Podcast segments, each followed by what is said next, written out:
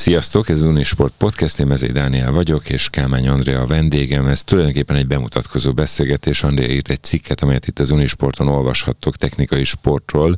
Egy egészen érdekes helyszínen járt a Magyar Testnevelés és Sportudományi Egyetem hallgatójaként, többed magával, a motorsport hárvádján, ahogy a címben is szerepel, és szeretném, hogyha Andrea többször is írna itt technikai sportokról, de adódik a kérdés, lehet, hogy már nagyon sokan megkérdezték tőled, hogy miért kezd el foglalkozni egy lány, egy hölgy technikai sporttal, autósporttal, motorsporttal, miért érdekel? Szia! Szia! Ez egész érdekes, mert a családban senki nem volt úgymond benzinvérű. Tehát én vagyok az első, aki... Benzinvérű? Ez Igen. így mondjátok? Jó. Igen, én vagyok az első, akit elkapott az aláz, és hát ez úgy indult, hogy a lelátókon ültem a barátaimmal, aztán eszembe jutott, hogy milyen lenne ezt a másik oldalról megnézni, ezt az egész dolgot nem kívülállóként, hanem benfentesként, és így ö, került sor arra, hogy sportbíróskodni kezdtem a Hungaroringen, tehát ez ugye magában foglal Forma 1-es és egyéb ö, ö, szériáknak a versenyeit, és Hát a testnevelési egyetemnek az automotorsport egyző szakára is úgy keveredtem, hogy ez a Magyar Nemzeti Autósport Szövetség oldalán került meghirdetésre, és akkor láttam, hogy van ilyen, hát akkor nyilván ez témába vágó, jöjjünk, nézzük meg, miről szól. És a Magyar Autósport Szövetség, Nemzeti Autósport Szövetség szakemberei gondolom itt a képzés alatt találkoztál jó néhány. Mit mondanak, hogy miért fontos, hogy egy ilyen képzés legyen? Mi, mi az értelme hosszú távon a motorsport, a technikai sport számára? Hát nekem az a tapasztalatom, hogy itthon ez, ez elég egy elhanyagolt vonal tehát, hogy nem is nagyon van akkor a szerepe, szerep tulajdonítva az autósportnak itthon, mint mondjuk külföldön. Mondjuk vegyük például a németeket. Ugye az autósport fellegvára vagy tulajdonképpen Németország, vagy az angolokat, így van. És hát szükség van arra, hogy egy kicsit így, így terjesszük az embereknek, így kinyissuk a, a látószögét ezzel kapcsolatban, és és több képzett szakember kell erre a területre.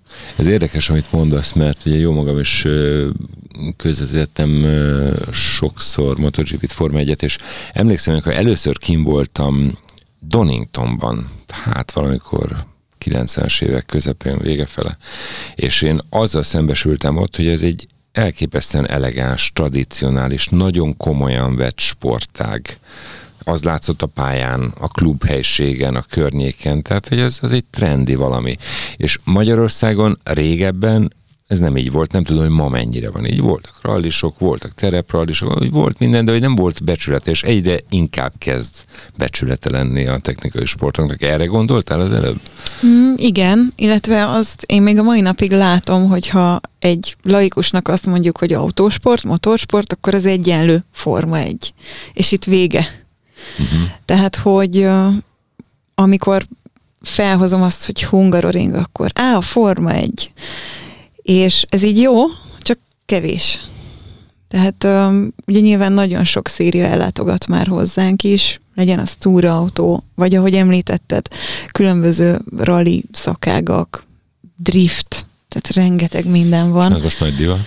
Igen, igen, hát már régen is egyébként, és és talán ez egy picit ö, nagyobb rálátást adhat, akár az ez irány, ez irány felé érdeklődőknek, akár tényleg a laikusoknak, hogy itt azért ez az autó és motorsport dolog sokkal többről szól.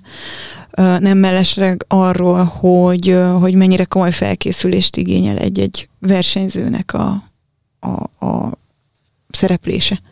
És te mit csinálsz pontosan a Hungaroringen?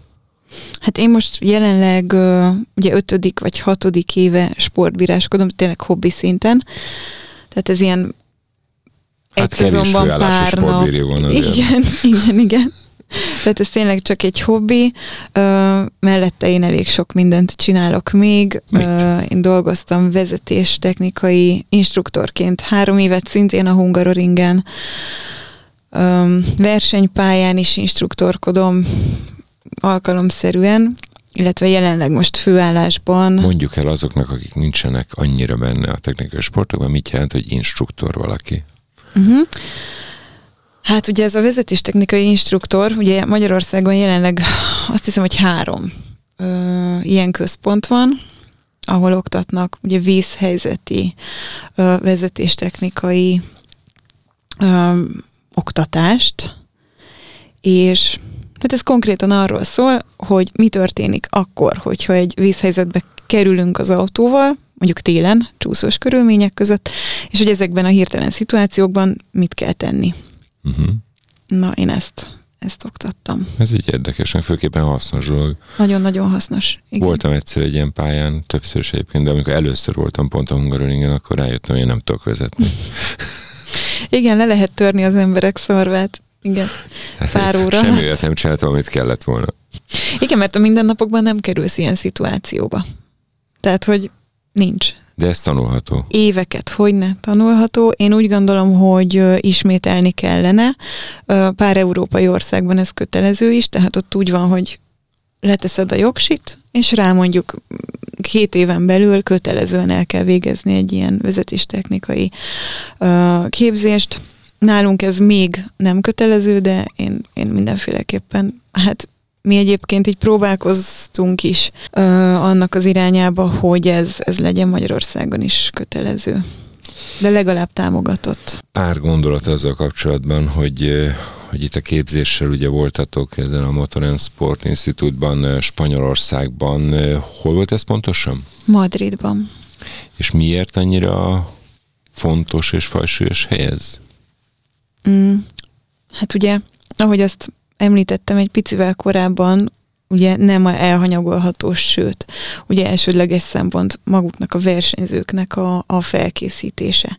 Legyen az akár mentális vagy fizikai felkészítés, és ugye itt ezen a ezen az egyetemen, itt egy nagyon átfogó képzés zajlik. Ö, tényleg egyébként az állunk leesett, hogy mennyire összetett, és, és, és mennyire mindenre kiterjedő képzést kapnak az, az ott tanulók.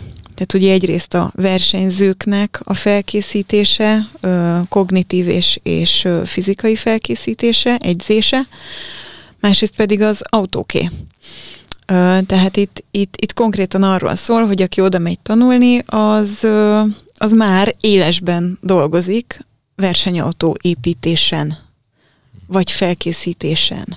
Tehát azok az autók, amiken ezek a hallgatók dolgoznak, azok nem mondjuk koncepcióautók, vagy, vagy, vagy olyanok, amik csak azért vannak ott, hogy ezen lehet gyakorolni, hanem ezek, ez az összes autó, ez megy ki valamilyen szériába versenyezni. De itt autó, tehát itt négykerekű szakágok vannak, a MotoGP olyan motorosok nincsenek, itt azok is vannak? Mert azok, ha jól tudom, Valenciában vannak. Igen, igen, tehát itt, itt, itt autórali és, és gyorsasági szakágak. Nem, mint hogyha abban eredménytelen lenne a spanyol a, a autósport, egy elég csak Carlos Sainz nevét, vagy Fernando Alonso nevét, és még sorolhatnánk. Motorban is jók egyébként. Már kezd, hogy más nem mondjak.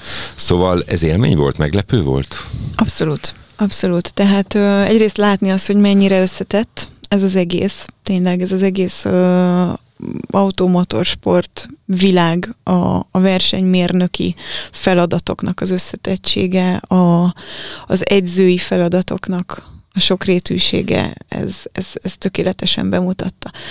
Ugye itthon is működik ez, de, de azért ott, ott, ott ez tényleg egy nagyon-nagyon felső kategóriás dolog.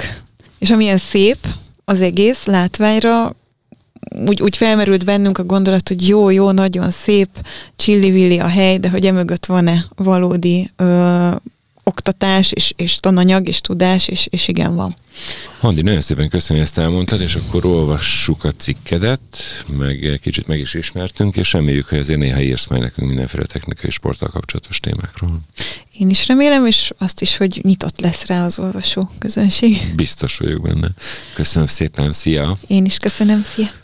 Köszönjük, hogy hallgatotok minket, Mezei Dániel vagyok az Unisport Podcastben. Sziasztok!